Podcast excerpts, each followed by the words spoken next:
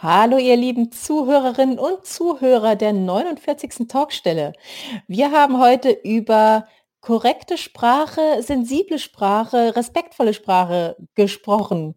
Also über Gendern, über Begriffe, die man heutzutage nicht mehr verwenden sollte. Ja, über die Frage, was macht das, was ich sage oder schreibe mit meinem Gegenüber und wie gehe ich damit auch im Roman um? Wir haben unsere persönlichen Geschichten und Denkweisen berichtet. Ich meine, ich habe ein paar Erfahrungen mit den Wechsel von Geschlechtern und ähm, ja, ich habe das Gefühl, ich habe Tamara ein bisschen zum Nachdenken gebracht, oder Tamara? Ich habe vorher schon nachgedacht, jetzt denke ich noch mehr nach. Denkt doch einfach mal mit. Genau, wir regen euch besonders zum Denken an.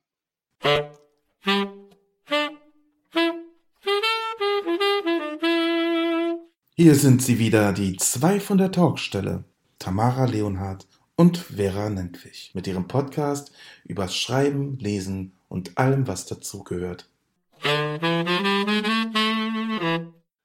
Einen wunderschönen guten Morgen, liebe Hörerinnen und Hörer da draußen. Hier ist Vera Nentwich von die zwei von der Talkstelle mit ihrer zweiten Latte Macchiato an diesem für mich noch relativ frühen Morgen, an dem wir diese Aufnahme starten. An meiner Seite ist wie immer die wunderbare, fantastische und wahrscheinlich schon seit vier Stunden total aktive Tamara Leonard. Hallo Tamara. Hallo liebe Vera. Was ist mit dir los?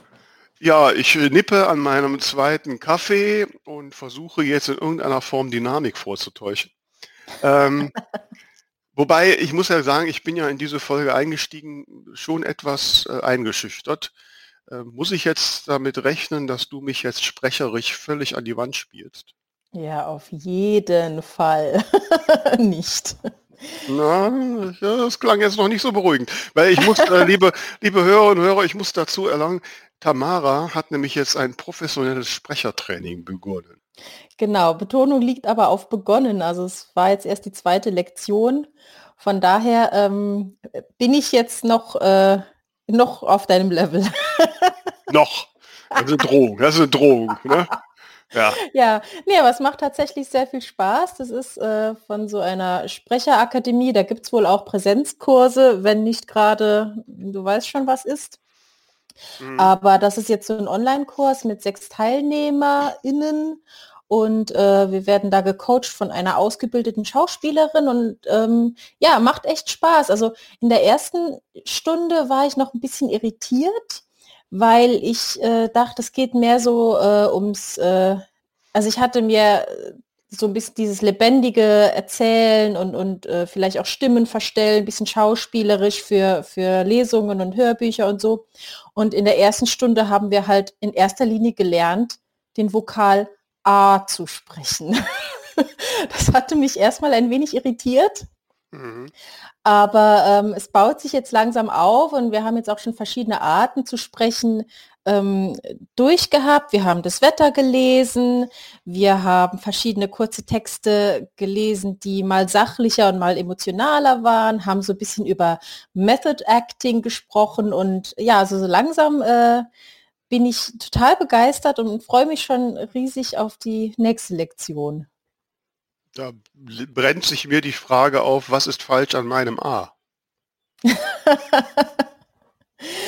ähm, also für mich tatsächlich war jetzt äh, in der zweiten Lektion waren wir dann schon beim E. Oh, wow. Und ähm, das hat mich dann wirklich so ein bisschen äh, verrückt gemacht, weil es gibt ja natürlich ein langes und ein kurzes E und ein etwas offeneres, was sich in der Schriftsprache dann eher durch das Ä, also das, den, den Umlaut mhm. ausdrückt. Und das in Kombination mit dem R hinten dran, also je nachdem, ob du jetzt halt sehr äh, umgangssprachlich redest oder, oder es halt schon ein bisschen, keine Ahnung, wenn du zum Beispiel ein Gedicht vorträgst, dann soll das schon ein bisschen bühnenhafter sein. Und da gibt es Regeln, wann das R nach einem E gesprochen wird und wann nicht. Hm. Und dieses, dieses Übereinanderlappen von, von kurzes E und gesprochenes R oder nicht gesprochenes R und langes E, äh, ich war am Ende völlig Wurres. Mhm. Ja, das kenne ich. Also ähm, ich habe mich ja mal eine Zeit lang hier mit dem hiesigen Dialekt äh, beschäftigt, weil in meinen Bienenhagen-Krimis ja die Oma ähm, Dialekt, äh, Riosch Platt sprechen soll. Und da gibt es so einen Experten, der hat ein, ein Buch geschrieben, quasi Riosch Platt äh, Hochdeutsch. Also der Was hat dann Blatt? Riosch, Riosch Platt. Also der oft Okay. heißt Grefrat und im Platt heißt der äh, Grierde und dann ist das Grierde, Ah. Platt. Ne? Ah, okay. Und ähm, also du merkst auch schon, ich, meine Zunge ist dafür nicht so geschult. Ich bin da, ich habe die Sprache zwar immer gehört, aber wir haben sie nie gesprochen. Und der hat dann natürlich auch so eine Lautschrift entwickelt, weil es Mhm. da verschiedene E-Laute gibt, die es so, und auch G-Laute, gerade im, im Rheinischen wird das G ja gern mal schon mal sch gesprochen und so, Mhm. ähm, die es halt im Hochdeutsch gar nicht gibt. Ne? Und da habe ich halt gelernt, dass es zig verschiedene Lautmodelle für E und, und verschiedene andere Buchstaben gibt. Mhm. Ja, wenn man sich die bewusst macht, ja, kann ich mir schon vorstellen. Ja, ich werde mal sehr darauf achten, was du jetzt, wo du jetzt das A und das E deutlicher sprichst. ja, bitte. Was passiert denn bei dir gerade so? Ah, ich bin äh, völlig äh, unter Druck und habe tatsächlich auf meine alten Tage gerade richtig Stress.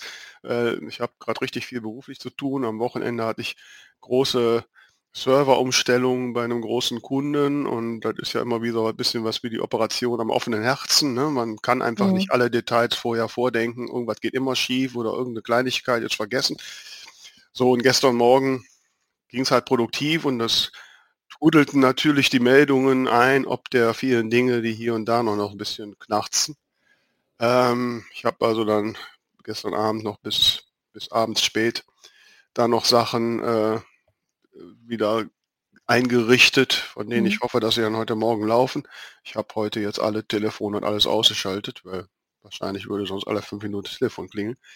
Ähm, so, das ist, äh, also mir macht mein Job ja Spaß, ne? aber wenn es dann so viel wird und ich, man, man langsam so das Gefühl hat, äh, oh, ist da noch Licht am Ende des Tunnels, kriege ich das Mhm. alles hin, dann wird es ein bisschen viel. Ne? Dann muss ich dann ein bisschen aufpassen und, und ich merke, das sind so Zeiten, wo ich jetzt zum ersten Mal eigentlich im ganzen Jahr so ein bisschen den Corona-Koller kriege. Ne? Bisher, Okay. hat mir, bisher hat mir das nicht so viel ausgemacht, weil ich kann mich ganz gut alleine zu Hause einkuscheln. Ich meine, das kenne ich ja und, und genieße das auch. Ne? Zumal da auch eine gewisse Entschleunigung mit zusammenhing ne? Mhm. und ich es mir gemütlich machen kann. So jetzt, wenn so, wenn so von außen so ganz viel Forderungen an mich rankommen, ich will nicht das Wort Stress benutzen, wenn es so negativ behaftet ist. Ich sehe das nicht so negativ. Es sind halt viele, viele Herausforderungen, ganz viele einfach. Ähm, dann ist so meine übliche Abwehrstrategie ist, einfach mal ausbrechen. Einfach mal Mhm. einen Morgen statt ins Büro zu fahren, nach Düsseldorf fahren, in, sich mich in mein Lieblingsbistro setzen, gemütlich frühstücken, die Zeitung lesen, was am Rhein entlang spazieren. Einfach um mir selbst bewusst zu machen, ich bin absolute Herrin meines Tuns und Ja, die Welt bricht nicht zusammen, wenn ich mal drei oder vier Stunden nicht da bin. okay. Ne? So. Oder ich habe es auch schon gemacht, dass ich dann gesagt habe, komm, ich fahre jetzt einfach mal drei Tage nach Paris. Das Mhm. Notwendige kann ich via Telefon da auch noch machen, zur Not mir auch im Rechner anmelden. Aber so, das, das gibt mir einfach so das, das Gefühl, ich bin, ja, ich bin die Herrin meiner selbst. Ne? Mhm. So. Und all das geht jetzt nicht. Da, da merke ich zum ersten Mal, da komme ich zum ersten Mal an diese Mauern dieses verdammten Corona-Scheißes. Ne? Okay. So, und das ist gerade, da muss ich ein bisschen auf mich aufpassen und schön auf mich achten. Und da ist natürlich die morgendliche Podcast-Aufzeichnung ein absolutes Highlight. Und äh, ja, Ich wollte gerade sagen, dann, dann bin ich jetzt dein Düsseldorf. Du bist jetzt mein, mein Düsseldorf. Da muss ich jetzt noch drüber nach, aber egal. Ähm, ähm, ja, wo wir noch bei Highlights sind.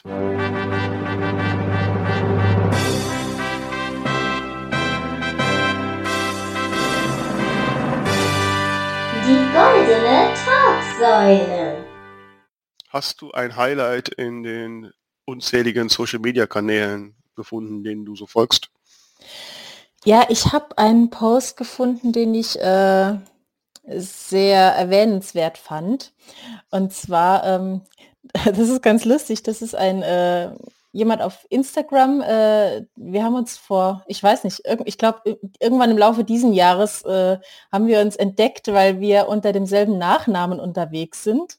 Was ich aber noch viel lustiger finde, ist, äh, dass dieser Herr Leonhard mit Vornamen Fabian heißt, was ja, wie du weißt, der Name meines neuen Protagonisten in Regenbogenblau ist. Mhm. Das fand ich schon mal sehr lustig, aber der Post ist leider nicht so lustig. Und zwar, äh, Fabian Leonhardt schreibt äh, unter anderem äh, so kurze Gedichte. Und da hat er eins geschrieben, ich lese es dir mal eben vor. Zu wissen, was war, ist zu wissen, weswegen, ist zu wissen, wofür, ist zu wissen, wogegen.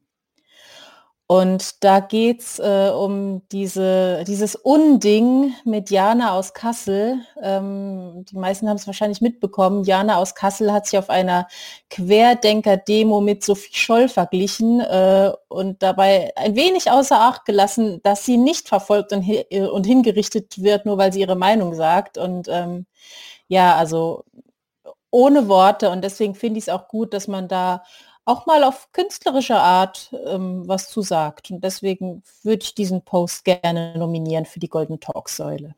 Ja, absolut, zu Recht, finde ich. Ganz wichtiges Thema. Und auch wir, die zwei von der Talkstelle, achten darauf und kriegen das mit und äh, positionieren uns, ne? so würde ich es mal sagen. Ähm, genau. Da gibt es übrigens, habe ich gestern zufällig gesehen, um im Thema zu sein, gibt es auch einen ganz coolen Beitrag von Sarah Bosetti, der Kabarettistin. Ja, stimmt. Jetzt, wo du sagst, dieses Video habe ich auch gesehen. Mhm. Ich finde, sie hat das auch sehr treffend gemacht. Ne? Ja, Verständnis ja. und am Ende, ja, wenn du wie Anne Frank wärst, dann wirst du halt nicht älter als 15 und ja, so. Ja, genau. ja, ja, also es äh, war sehr gut. Ja, ich glaube, wir haben irgendwie heute Ernste, ne? weil mein Post der Woche ist auch eher ernst. Mhm. Das ist fast so eine Art Aufreger der Woche. Und zwar ähm, hat, ist der Post von Annette Strohmeier, das ist eine, eine ähm, sehr erfolgreiche Thriller-Autorin, äh, die wir auch übrigens mal unbedingt zu uns als Gast einladen kann, müssen, nicht können, müssen, mhm. ähm, weil ähm, sie hat auch mal auf meinem Blog mal einen Gastartikel dazu geschrieben zum sogenannten Writers Room. Kennst du vielleicht Writers Rooms? Das sind ja so diese, diese ja, Strukturen, in denen viele Film- und Seriendrehbücher geschrieben werden. Ne? Dass mhm. halt Autoren quasi im Raum sitzen und zusammen ja. dann, ne? So. Mhm. Und die Annette hat da mal bei Writers Rooms mitgemacht, unter anderem an einem preisgekrönten Hörspiel und hat das mal beschrieben, wie das so funktioniert. Finde ich ein sehr spannendes Thema. Aber ich bin ein bisschen vom Thema abgekommen. Besagte Annette Strohmeier hat gestern folgenden Post auf Facebook geschrieben. Ernsthaft, lieber Lübbe Verlag? Dirk Rossmann, Thriller? Wenn gelangweilte Millionäre, oder ist der Milliardär, schreiben, unser eins, die seit mehr als 15 Jahren schreibt, wird als Autorin schräg angeguckt, wenn sie das Genre wechseln will. Und Herr Rossmann kann ohne schreiberische Expertise mal ebenso locker von der Autobiografie zum Thriller wechseln. Ich weiß schon, warum ich das Buchbusiness nicht mehr verstehe. Dem kann ich mich wirklich nur anschließen. Ich weiß nicht, ob ihr, liebe Hörer und Hörer da draußen, äh, das mitbekommen habt. Der Dirk Rossmann ist ja der Chef von Rossmann Drogeriekette. Der hat vor zwei Jahren seine Autobiografie veröffentlicht. Ähm, am Anfang wollte die wohl kein Mensch kaufen. Und dann hat er aber seine Werbemillionen eingesetzt und äh, es verging kein Tag, wo ich im Radio nicht einen Spot von seiner Autobiografie hörte und äh, natürlich lagen den sämtlichen Rossmann-Läden aus. Und nach zehn Monaten oder so hat er es dann endlich geschafft und war Nummer hm. eins der Spiegel-Bestsellerliste. Mhm. Ähm, so, und ich habe mich schon jedes Mal, ich habe das Radio jedes Mal ausgestellt, wenn er kam. Ich habe mich so aufgeregt, ne, dass da einer, wo wir so kämpfen um jede einzelne Leserin und Leser, irgendeiner mit Geld mal eben macht und dass der jetzt tatsächlich auch noch einen Thriller schreibt. Ich habe ich habe den Thriller nicht gelesen, ist eh nicht mein Genre, und ich habe auch seine Autobiografie nicht gelesen. Ähm, aber selbst wenn die super gut ist, es gibt so viele super gute Schriftstellerinnen und Schriftsteller draußen, die nie Gehör wert finden. Und dann kommt mhm. irgend so ein Typ mit viel Geld und sagt, Lübbe Verlag hier, Lizenz zum Gelddrucken, macht mal. ne? ah, so. Ja, ich würde ja gerne mal, ja, ich würde mal gern wissen, was der für einen Autorenvertrag hat. Ob der die Standard 10% kriegt? so. Hm. Ja, ich fürchte, Bestseller kann man sich auch kaufen. Ja, natürlich auch, definitiv. Ne? Ich meine, das ist alles Marketing.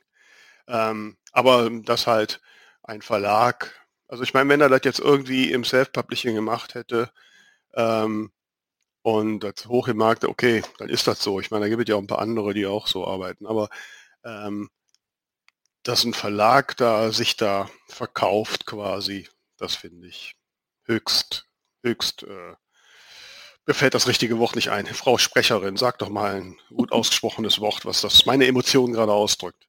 ja, gut. das war jetzt lautmalerisch. ja, gut. ja. Ja, vielleicht sollten wir einfach das Thema wechseln. Ja, oder weiter in dem Thema gehen, ne, weil äh, wir wollen uns ja so ein bisschen darüber unterhalten. Wie ist das so mit der mit der Correctness und mit der Sprache? Was davon müssen wir in Büchern anwenden? Wo müssen wir was tun? Wo sollten wir was tun? Wo sollten wir was ignorieren? So, in diesem, in dieser Gemengenlage wollen wir uns ja mal so ein bisschen orientieren. Habe ich das richtig zusammengefasst, liebe Tamara? Ja, Orientierung ist vielleicht wirklich der richtige Begriff. Ähm, also politisch korrekt ist, finde ich, ein wahnsinnig schwieriges Thema und so vielschichtig. Also letztlich geht es ähm, darum, wie drücke ich mich aus, ohne dass ich anderen Menschen beleidige oder aus. Mhm. Deswegen gefällt mir der Begriff Political Correctness auch nicht. Ja. Ne, der klingt so, so, ähm, ja, so gekünstelt, so unecht, so ja, aufge ja. aufgezwängt. Das ist interessant, dass du das sagst, weil ich habe mir tatsächlich äh, eine, ne Sendung dazu angehört, ähm, äh, Podcast-Sendung, so eine politische. Und da hatte ähm, der Gesprächspartner auch gesagt, dass er den Begriff äh, politisch korrekt nicht mag, weil zum einen äh, weckt das halt ähm, oft sehr großen Widerstand, weil wenn es korrekt gibt, gibt es auch inkorrekt. Das heißt, ich sage dir, du machst etwas falsch. Mhm. Und zum anderen fehlt so ein bisschen die Empathie. Und er hatte deswegen äh, vorgeschlagen, von respektvoller Sprache zu sprechen. Und das finde ich tatsächlich auch sehr schön.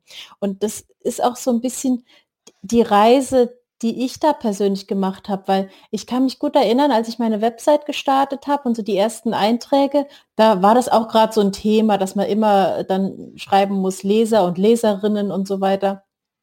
Und ich fand das so für mich persönlich einfach nur mühsam, weil ich als Tamara habe eigentlich persönlich kein Problem. Wenn jemand von Leser spricht oder Zuhörer oder, oder Autoren, ich fühle mich immer mit gemeint. Also mir macht das nichts.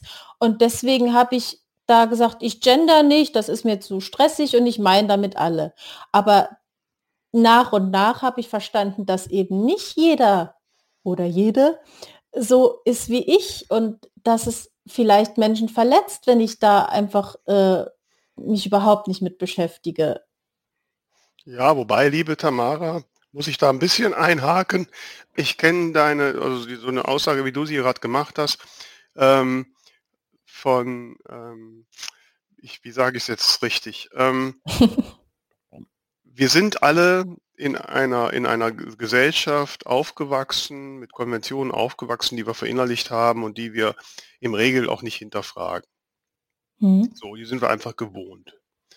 Ähm, so, die Tatsache, dass wir seit Jahren oder Jahrzehnten oder noch länger etwas gewohnt sind, heißt noch lange nicht, dass das, was wir gewohnt sind, richtig ist. Mhm. Also äh, es gibt einen vielleicht etwas äh, harten Vergleich, aber der meine ich genau das ausdrückt. Wusstest du, dass es in Deutschland, in Deutschland wohlgemerkt, in unserem Deutschland, mhm. immer noch Tausende von Fällen gibt, wo Mütter ihre Töchter zur Beschneidung führen. Okay. Das liegt daran, dass diese Mütter in einer Gesellschaft aufgewachsen sind, wo es einfach über Jahrhunderte lang hieß, ein Mädchen, das nicht beschnitten ist, ist unrein, kriegt nie mhm. einen Mann und wird daher verhungern und auf der Straße landen. Okay. Das sind Konventionen, mit diese, womit diese Frauen einfach aufgewachsen sind. Die sind so tief drin, die können überhaupt nicht anders. Mhm. Und obwohl die in einem absolut freien Land leben, wo das sogar verboten ist, haben die immer noch diesen inneren Drang, das zu tun, nicht weil sie dem Kind was wehtun müssen. Die wissen sehr wohl, dass das höchst schmerzhaft ist, weil ihnen das ja selbst widerfahren ist. Mhm. Aber sie denken einfach, ich muss das tun, sonst geht es meinem Kind nicht gut. So, das ist jetzt ein sehr weit geholt, aber mit demselben Effekt ist das, dass du dich bei dem Wort Leser oder bei dem Wort Autor angesprochen fühlt, weil du einfach über die Jahre so konditioniert wurdest und nicht besser kennst. Ähm, das Ja. heißt nicht, dass das, dass man da nicht mal drüber nachdenken kann. Und jetzt komme ich mal von meiner Warte. Ich bin ja da anders reingerutscht. Ja, ähm, ich bin ja quasi als Leser auf die Welt gekommen und dann zur Leserin geworden. Ähm, obwohl ich das eigentlich immer anders empfunden habe, aber okay, das ist ein anderes Thema. Ähm, und für mich war gerade die, die erste Zeit, als, als mit irgendwie mit männlichen Begriffen ähm, angesprochen zu werden, eine große Herausforderung, weil ich immer dachte, die Menschen sehen mich nicht so, wie ich bin. Mhm. Ne? Und ganz ehrlich, wenn jemand von diesem, wie nennt man das, das generische Maskulinum, Ja. so heißt das, wenn jemand so immer so, "Ah, es gibt doch generische Maskulinum, sind alle gemeint. Wenn man Untersuchungen machen würde, wenn ich das- das Wort Bundeskanzler schreibe, äh, zeige, ich wette mit dir, dass du nicht unbedingt direkt an Angela Merkel denkst. Äh, Weiß ich nicht, weil es jetzt halt gerade aktuell ist, aber ich sehe schon, was du meinst, weil Hm. ähm, da gab es wohl tatsächlich mal einen Test, wo die äh, X, äh, weiß, weiß nicht die Menge, so und so viele Personen äh, die Frage gestellt haben, schlagen Sie doch mal äh, Sportler vor, der eine Ehrennadel bekommen sollte und die anderen wurden gefragt, äh, schlagen Sie doch mal Sportler oder eine Sportlerin vor, die eine Ehrennadel bekommen sollten. Und Mhm. da war schon signifikant, äh, wurden signifikant mehr Frauen genannt, wenn beide Versionen genannt Ja, wurden. Das ist definitiv. Ähm, das ist klar. Und ähm, ja, also äh, das, das war ja auch tatsächlich für mich ein Punkt des Umdenkens. Ähm, ich weiß nicht, ob du dich an das Gespräch erinnern kannst, aber relativ am Anfang, als wir Podcast gemacht haben, habe ich so beim Schneiden gehört, dass ich in irgendeiner Situation, keine Ahnung mehr, was das Wort war, aber sagen wir jetzt mal Leser zu dir gesagt habe und dann überlegt habe, wie kam das jetzt an? Weil für mich war völlig klar, das hätte ich auch zu Anna, Lisa und Lotte gesagt und auch zu mir selber. Aber dann kam erstmal so die Frage auf, ja, das ist, ich weiß, was ich meine, aber weiß mein Gegenüber, was ich gemeint habe. Und das hat mich dann schon zum Nachdenken gebracht. Ja, das finde ich ja schön, dass äh, unser Podcast da schon eine Veränderung erreicht hat. ähm, äh, man muss dann auch, es gibt, also es ist ja mittlerweile ganz klar wissenschaftlich belegt, dass die Sprache das Denken beeinflusst. Ja. Ähm, es gibt zum Beispiel ein, ein, sehr markantes Beispiel. Äh, Es gibt ja verschiedene Sprachen, wie im Deutschen oder im Französischen oder im Spanischen, wo den Substantiven ähm, geschlechtsspezifische Artikel vorangestellt wird. Jetzt ist im Deutschen äh, die Brücke weiblich. Das ist die Mhm. Brücke. Im Spanischen, ich weiß nicht, wie das Wort heißt, ist Brücke männlich. Mhm. Und wenn man ähm, Deutsche nach Adjektiven fragt, um eine Brücke zu beschreiben, dann Mhm. nehmen die so Adjektive wie schlank, elegant und so weiter. Mhm. Wenn man Spanier fragt, wie man eine Brücke beschreibt, dann reden die von stark und kolossal und so. Mhm. Ähm, Ähnliches kann man zum Beispiel, da gab es auch eine Forschung, im Französischen heißt die Gabel la fourchette, also ist weiblich. Im Spanischen ist das le temo dingsbums, also ich kann kein Spanisch, auf jeden Fall männlich. Mhm. Und als es dann für einen Zeichentrickfilm die Frage gab, welche Figur oder wie soll eine, Gabel, eine Figur, die eine Gabel darstellt, äh, aussehen, dann haben die Franzosen immer extrem feminine, schlanke Personen genommen und die Spanier immer sehr maskuline, männliche Personen. Mhm. So. Also es ist definitiv so, ähm, dass die Wahrscheinlichkeit ist, wenn du einen männlichen Begriff hast, dass du automatisch auch an die weiblichen Begriffe denkst, ähm, eher geringer ist. Jetzt gibt Mhm. es Menschen, zu denen gehört unter anderem auch Dieter Nuhr, den ich eigentlich sehr verehre, aber da sind wir nicht unbedingt einer Meinung, der sagt, dass, dass dieses, dieses Denken von der, von der Realität ähm, quasi irgendwann überschrieben wird. So, also es ist ja Mhm. zum Beispiel so, dass wir im Medizinbereich mittlerweile weit mehr Ärztinnen als Ärzte haben. Mhm. Dennoch würde ich wetten, wenn ich jemand sage, geh zu deinem Hausarzt, ja, oder geh zum Hausarzt, dass der im ersten Moment erstmal einen männlichen, äh, männliche Assoziation hat und dann im zweiten Moment, wenn er denkt, ach Moment, mein Hausarzt ist ja eine Ärztin, daraus dann es weiblich wird. Mhm. Ich glaube sogar, dass äh, dadurch das Abbild jetzt in, in Geschichten sich verändert. Also ich glaube, dass wenn irgendwelche ähm, Szenen im Krankenhaus vorkommen und man nicht explizit drüber nachdenkt, automatisch eher ein Arzt und eine Krankenschwester auftauchen als eine Ärztin und ein Pfleger. Ja, es könnte auch eine Ärztin und eine Krankenschwester geben. Ne? Also muss jetzt nicht Ja. alle Klischees durchspielen, aber ähm, ja, natürlich, so ist es. Ja. Mhm. Mhm. Also wir sind alle Opfer unserer Konditionierungen, da muss sich keiner frei machen. Ähm, meine andere Frage, liebe Tamara, du bist ja auch äh, im Berufsleben, stehst da ja auch äh, mit beiden Beinen fest drin. Ist es dir jemals passiert, dass du im Berufsleben als Herr angesprochen wurdest? Du musst jetzt mal. Ich glaube nicht. Okay, du nicht, bist auch jetzt, ich du bist jetzt auch nicht so in so einem, ähm, ja, du bist ja so mehr im grafisch, im kreativen Bereich, ne? Da sind ja die Mhm. Frauen eh in der Überzahl.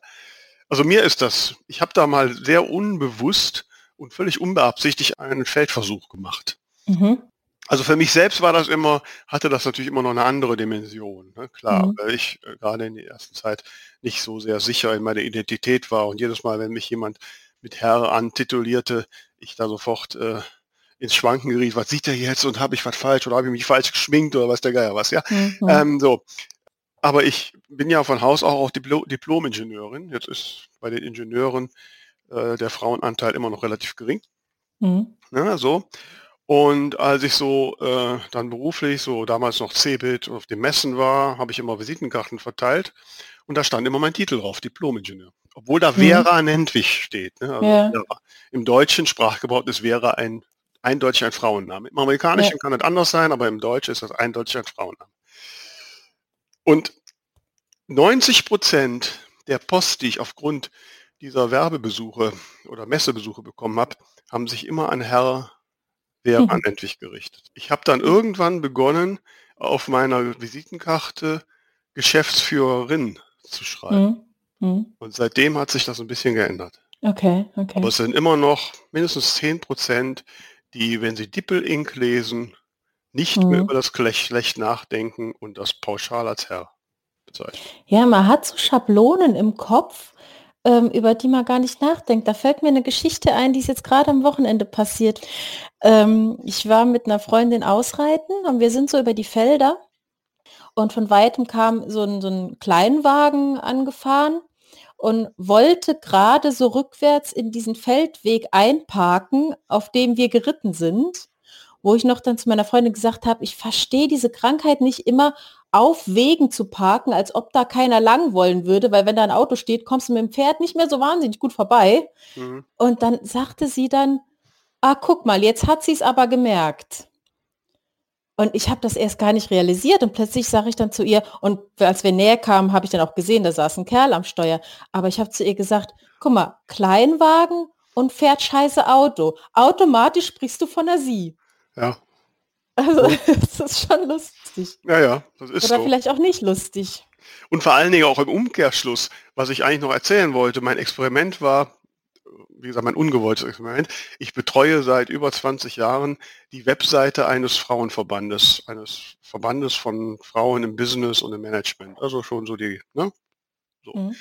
Und, und in, auf dieser Webseite gibt es seit Anbeginn der Tage, seit Ende der 90er, gibt es halt eine Möglichkeit, dass sich da jemand eintragen kann, wenn er halt regelmäßig News haben will. Ne? Mhm. So, irgendwie bei der ersten Programmierung ist aber vergessen worden, äh, dass man neben dem Namen auch irgendwie die Anrede oder Geschlecht oder was angibt. Mhm. Also ich hatte bei den Daten einfach immer nur die Namen. Mhm. So. Und dann bei den E-Mails, die versendet werden, habe ich überlegt, wie machst du das? Und so diese, diese neutralen Formen, Herr oder fand ich blöd. Jetzt habe ich gedacht, mein Gott, das ist ein Frauenverband, 99 Prozent sind eh Frauen.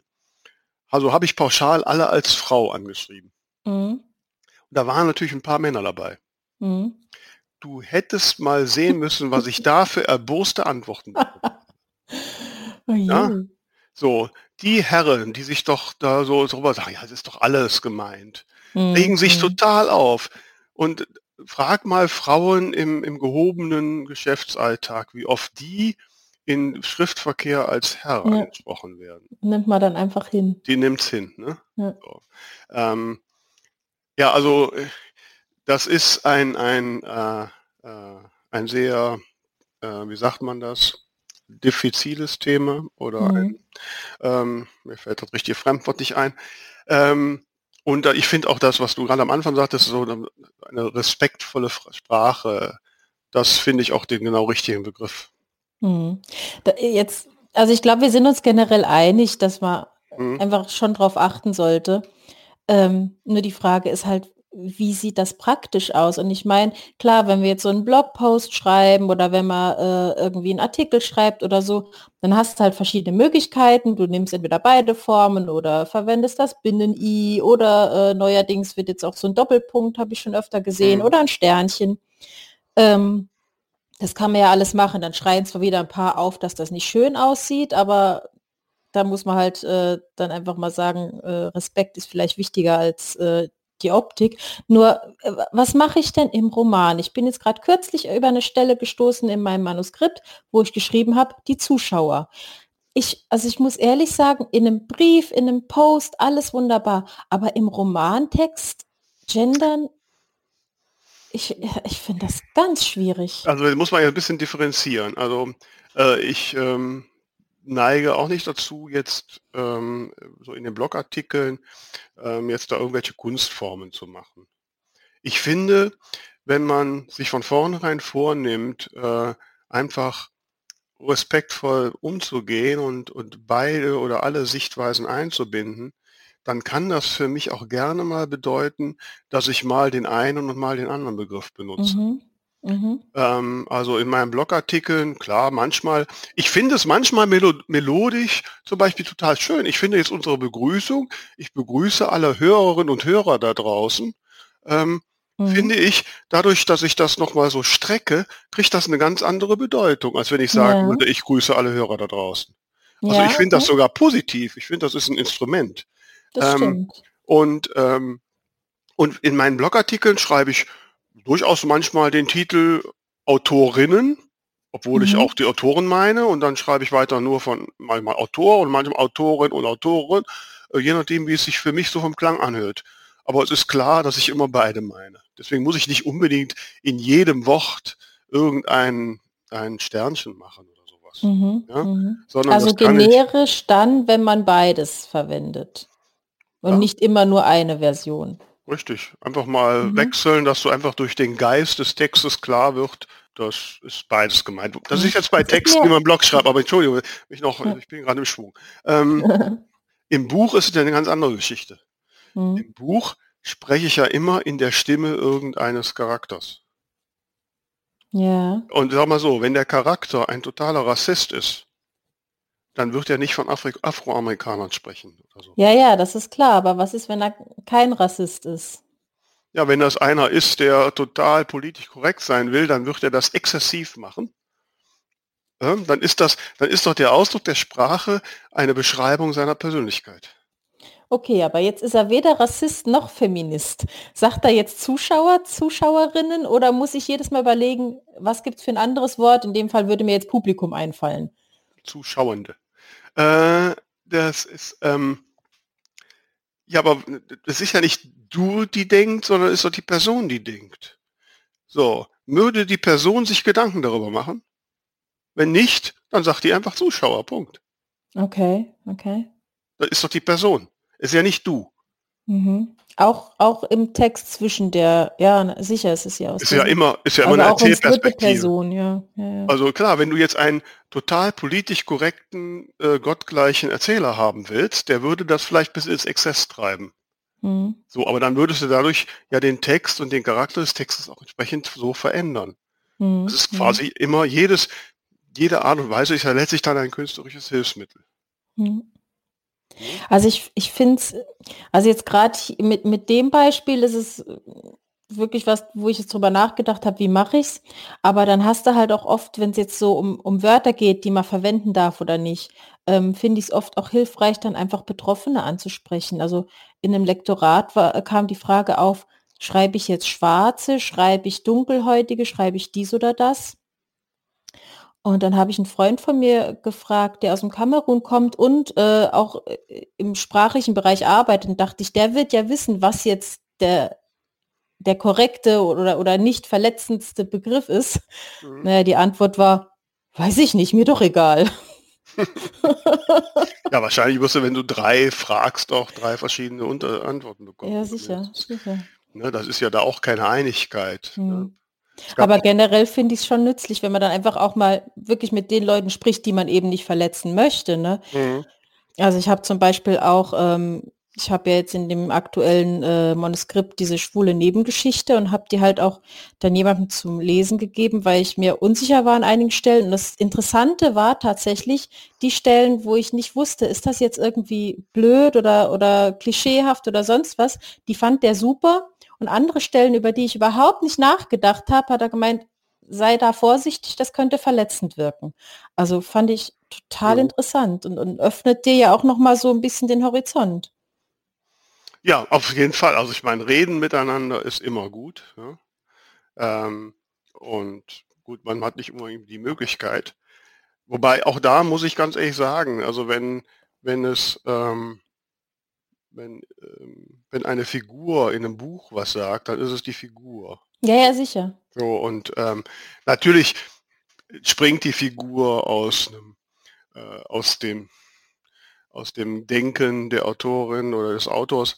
Ähm, also wenn jetzt, wenn du jetzt einen, einen Roman schreibst, der, ähm, ja, der vor Rassismen nur so sprudelt, ähm, dann wirst du natürlich irgendwann schon irgendwie ein Problem haben, klarzustellen, dass das nicht dein Denken ist.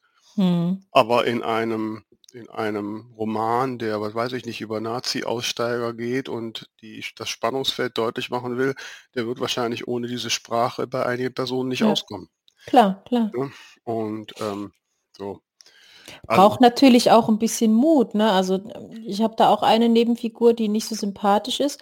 Und da meinte mein Testleser zu mir, ja, dann lass sie doch äh, das und das Wort zu, zu ihm sagen. Äh, lass sie doch ruhig schwulenfeindlich sein und hat mir das Wort genannt, was er am verletzendsten findet. Mhm.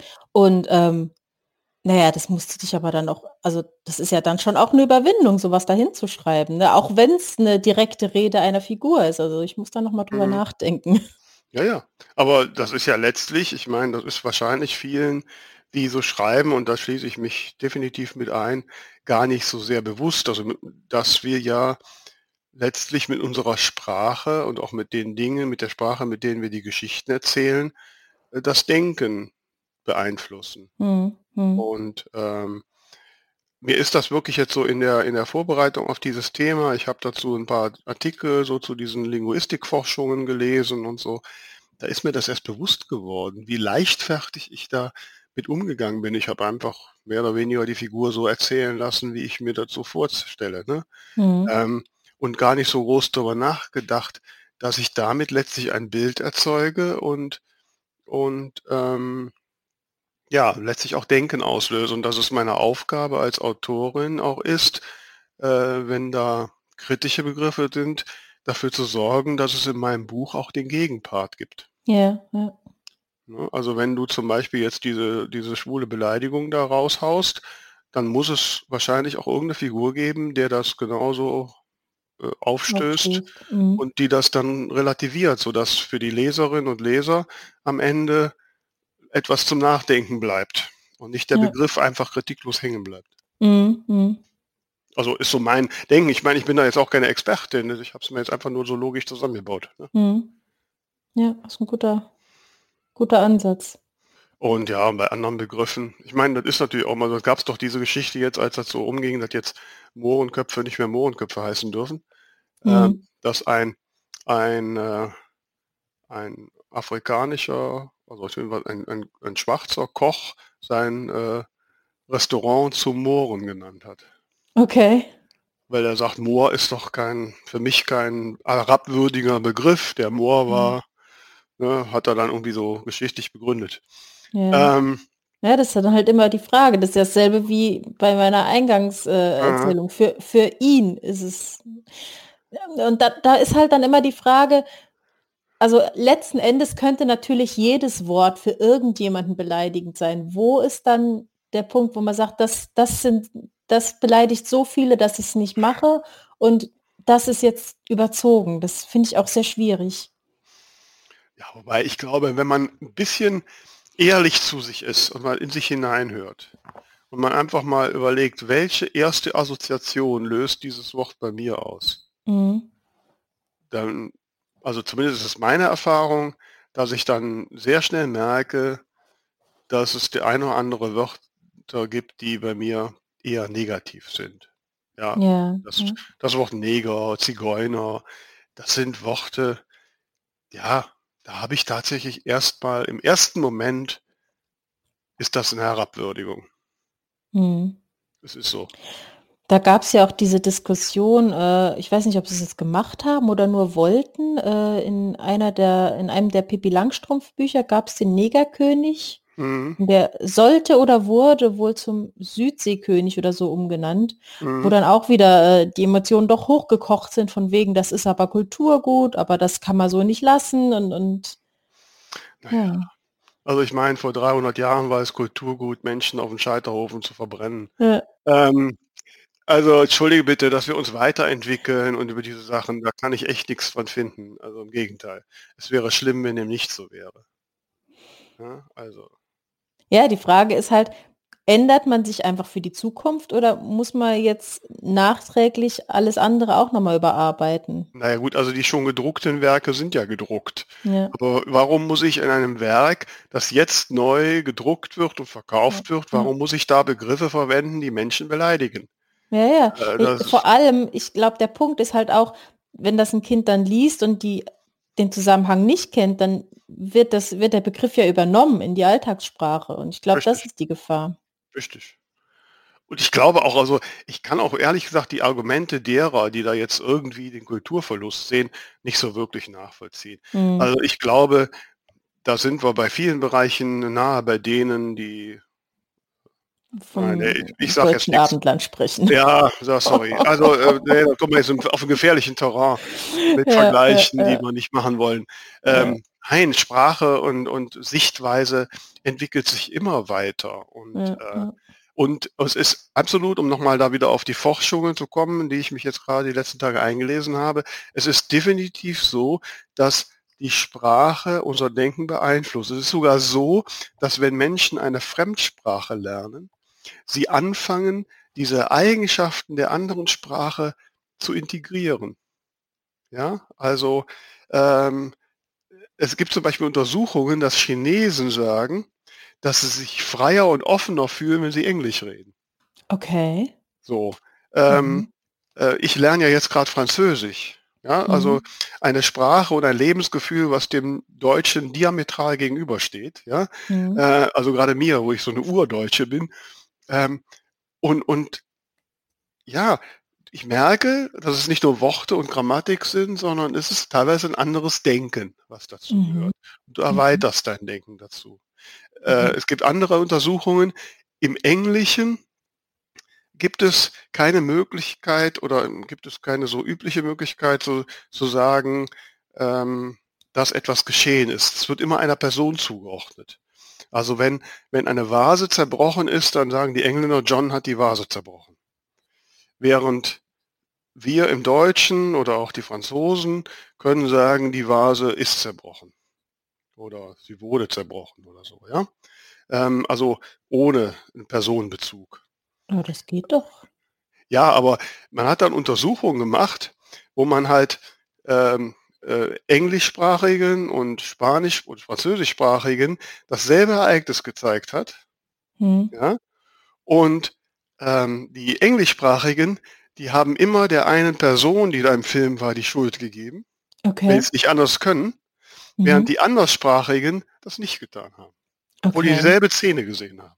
Interessant. Ne? Also das, das, die Sprache beeinflusst uns extrem. Mhm. Und ähm, das ist uns nicht so bewusst. Und ich sage mal so, wir sollten jetzt mittlerweile in einem, in einem äh, Status der, Stadium der Aufklärung sein, dass uns solche Dinge bewusst sind und dass wir zumindest nicht bewusst Menschen ausschließen, diskriminieren oder beleidigen. Ja, ja. Ach, ich komme gerade ins Redeschwang, merkst du es?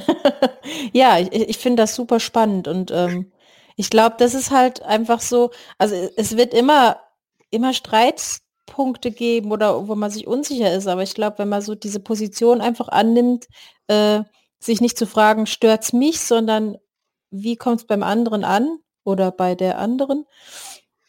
Es ist immer, es ist schwierig, da- das jetzt immer richtig zu sagen, aber ja. Mhm. Wobei wir im Deutschen ja noch relativ, ich meine, guck dir doch mal im Französischen und Englischen an, die haben ja noch nicht mal einen eigenständigen Begriff für Mensch.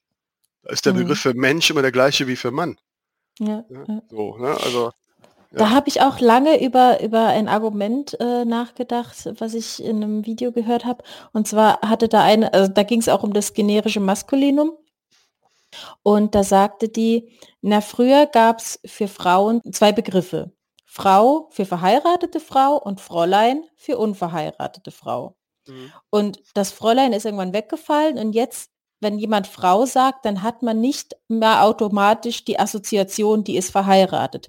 Und im ersten Moment habe ich ihr dazu gestimmt, habe gesagt, ja, stimmt eigentlich. Aber als ich drüber nachgedacht habe, es gibt natürlich einen massiven Unterschied dazu, ob ich dann einfach äh, ein Maskulinum verwende und sage, das ist jetzt genauso wie Frau, weil der Begriff Fräulein ist eben weggefallen. Jetzt fällt es mir gerade schwer, deiner Argumentation zu folgen. Naja, wenn ich jetzt sage, äh, Leser meint alle, Hm? dann kann ich sagen, das ist genauso gemeint wie Frau meint alle. Nee. Aber das, es ist eben nicht das Gleiche, weil Leserinnen ist nicht weggefallen als Wort, so wie Fräulein weggefallen ist als Wort. Das nein, heißt, das ist, nein, du, Entschuldigung, du ist eben nicht das Gleiche. Ja, ist nicht das Gleiche, da sind wir uns einig, aber die Ursache sind andere. Okay, dann erklär es mir. Die Ursache ist, dass der, dass der Faktor, ob ein Mensch verheiratet ist oder nicht, einfach nicht mehr entscheidend ist. Früher Okay. war das ein entsprechend entscheidendes Faktum. Eine Frau galt nur deshalb, weil sie verheiratet war. Unverheiratete Frauen waren, ja, die waren, die alte Jungfrau, die waren auf jeden Fall herabgewürdigt. Mhm, mhm, So, deshalb ist das weggefallen. Mhm. Ähm, und deswegen musste es auch wegfallen. Mhm, So, und ähm, weil auch dieses, dieses, dieses Kriterium, äh, verheiratet sein oder nicht, völlig irrelevant ist. mhm, mhm.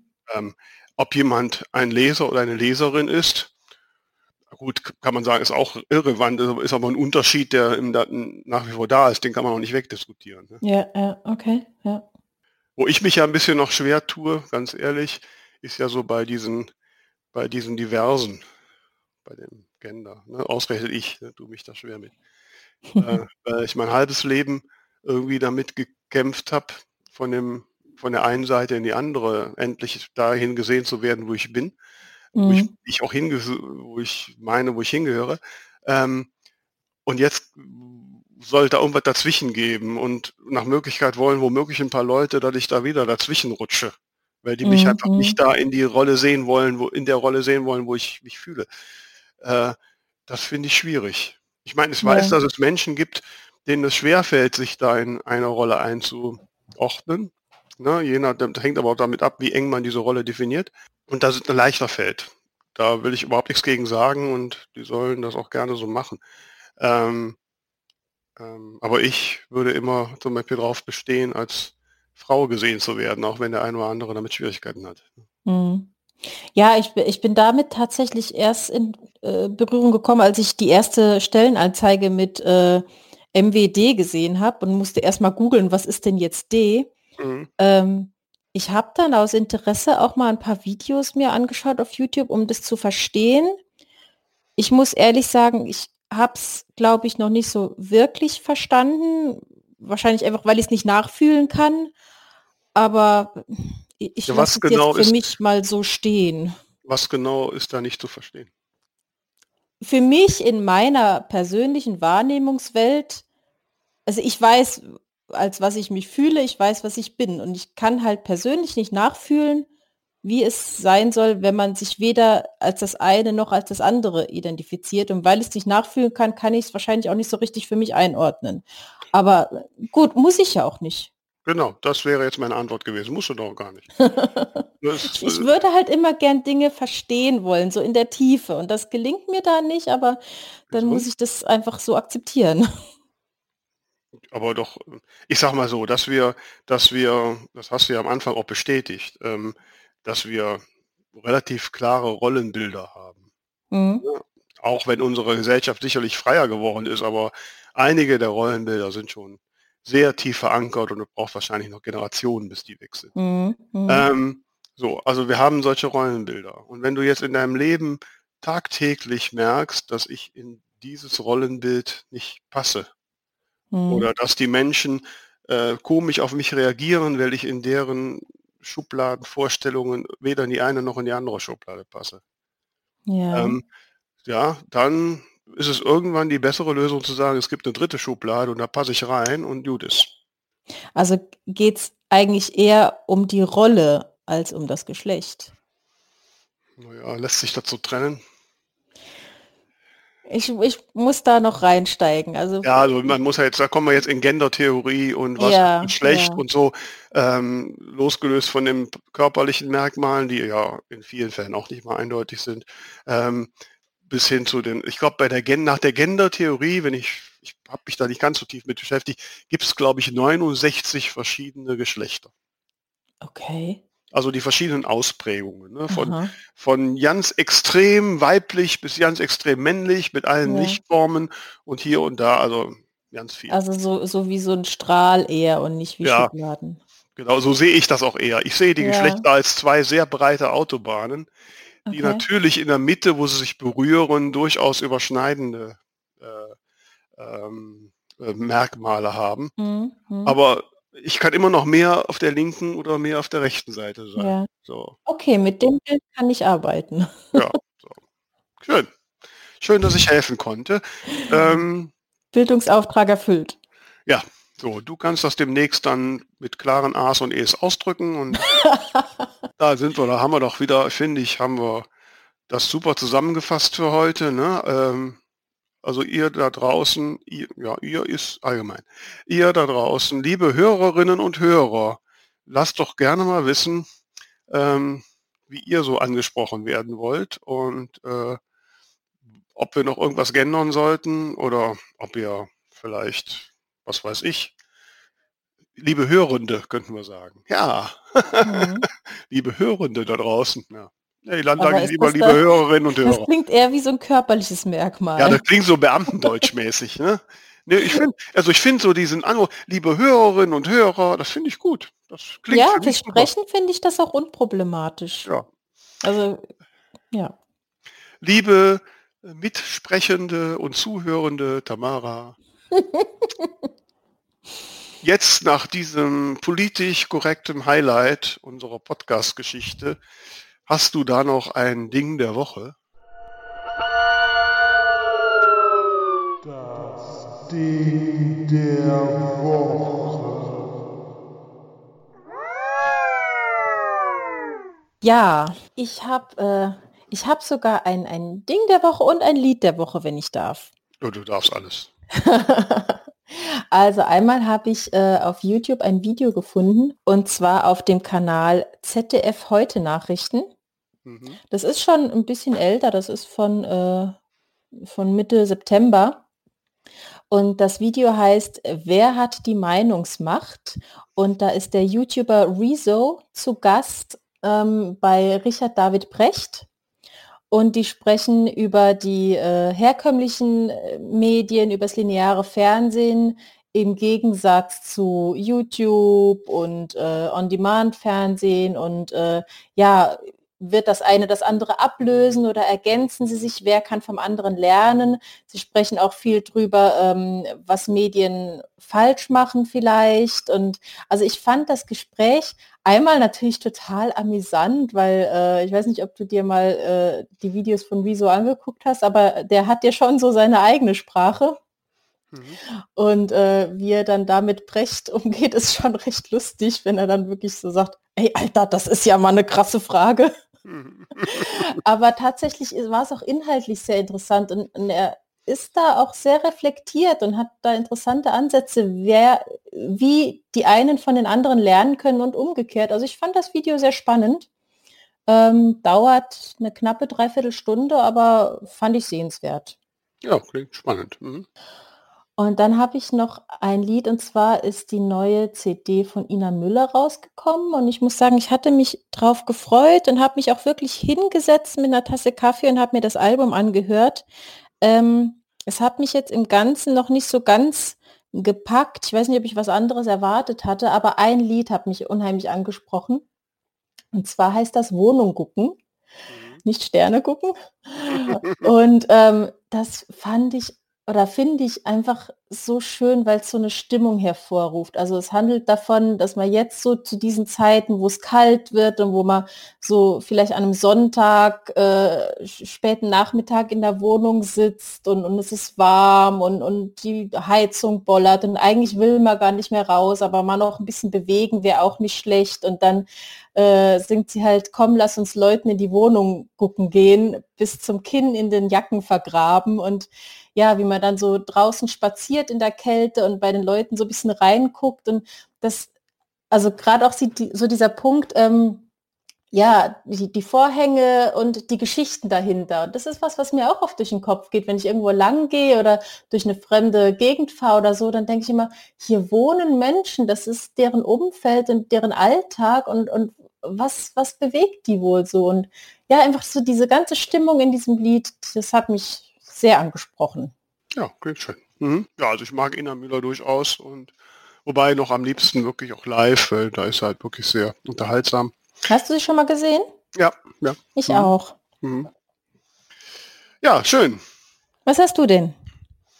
Ähm, ja, in, in so stressigen Zeiten, dann brauche ich ja abends zum Abschalten möglichst etwas, etwas, ja, was mich wirklich auch abschalten lässt, ne? wo ich nicht auch weitere Probleme irgendwie wälzen muss. Und so sehr ich die ein oder andere spannende Fernsehserie in der sogenannten horizontalen Erzählweise zu schätzen weiß, mag ich doch gerade in solchen Momenten so die klassische Fernsehserie, wo es eine Folge gibt mit einem Ende, ja, mit einem Anfang und mit einem Ende und mit einem mhm. positiven Ende. Ne? Und nicht alles noch offen bleibt und ich sofort die nächste Folge gucken muss, um jetzt weiter, wie es weitergeht. So, ne? Mhm. Und da ist jetzt äh, seit Anfang des Monats gibt es eine äh, ältere Fernsehserie auf Amazon Prime zu sehen, die ich schon im Fernsehen damals immer gerne geguckt habe. Äh, und die kann ich jetzt auf Prime so richtig so zur Entspannung bingen. Und das ist die Serie Leverage. Ich weiß nicht, mhm. kennst du die?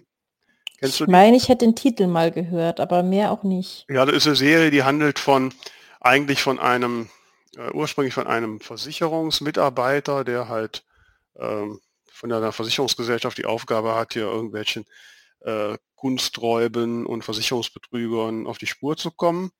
Und weil die Versicherungsgesellschaft aber dann irgendwie die Behandlung seines krebskranken Sohnes nicht mehr bezahlen will und der dann stirbt, ähm, schließt er sich mit vier anderen Superverbrechern zusammen so, mhm. da gibt es die super Betrügerin, die super Diebin, den super Hacker und den super, wie nennt man den? Im Eng Amerikanisch ist es der Hitter, also der, der alle zusammenschlägt. Ja? Okay. Ähm, so, die fünf sind so ein Team und die haben sich zur Aufgabe gemacht, jetzt Leuten, die, die irgendwie äh, beschissen, betrogen werden und denen das Recht nicht hilft, äh, auf andere Weise zu helfen. Ne? Also irgendwelchen korrupten mhm. Politikern oder mhm. Millionären mhm. oder sowas. Ne? Mit ja, und ähm, die brechen natürlich in sämtliche Tresore ein und können sämtliche Netzwerke hacken und der Hitter ist auch völlig unschlagbar und so. Also das ist natürlich alles schönes Märchen, Aber es ist schön, es hat immer die überraschende Wendung am Ende, ne? So, Mhm. und wo man dann merkt, aha, da war ein Detail vorher, das ist dann so gekommen und ist total witzig und äh, äh, ja, ich liebe es. Und die gab es fünf Staffeln. Mhm. Ich habe aber, da ich äh, dieser Serie tatsächlich auch auf Facebook folge, habe ich jetzt mitbekommen, dass es jetzt eine zweite Version davon gedreht wird. Okay. Äh, Dieselbe Geschichte nochmal. also zumindest bis auf den Hauptdarsteller, den wir so hatten, sind, glaube ich, alle dabei. Ob das, also die wird eine Weiterführung sein, gehe ich mal von aus. Ah, okay. Ähm, aber so genau weiß ich es noch nicht. Aber auf jeden Fall, das ist so momentan so mein Ding der Woche, de, der Abende, wo ich dann irgendwann sage, so jetzt brauche ich noch was, so einfach zum Runterkommen, ne? weil ich aus Spaß gucke. Deswegen gucke ich cool. mal Average. Ja. Sehr schön.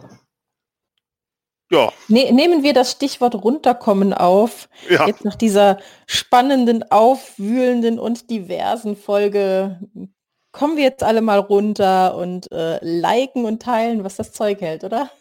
Sowieso, ne? Und gerne auch diskutieren und Ja, ne, also wir sind da sehr ähm, offen und freuen uns auf Feedback, auch auf andere Sichtweisen womöglich. Keine Ahnung. Also verbreitet uns. genau. Erzählt mal, wie ihr das macht im Roman und im allgemeinen Text. Damit würde ich sagen, liebe Tamara, haben wir Folge 49. Man möge sich das auf der Zunge zergehen lassen. Oh, Folge jetzt- 49. Nächste Woche wird es acht. Folge 49 quasi fertig. Ne? Wer hätte das gedacht? Ne? Das Jubiläum naht. Ja. Ich freue mich. Ich auch. Also, liebe Hörerinnen und Hörer da draußen, wir wünschen euch eine schöne Woche. Lasst euch gut gehen.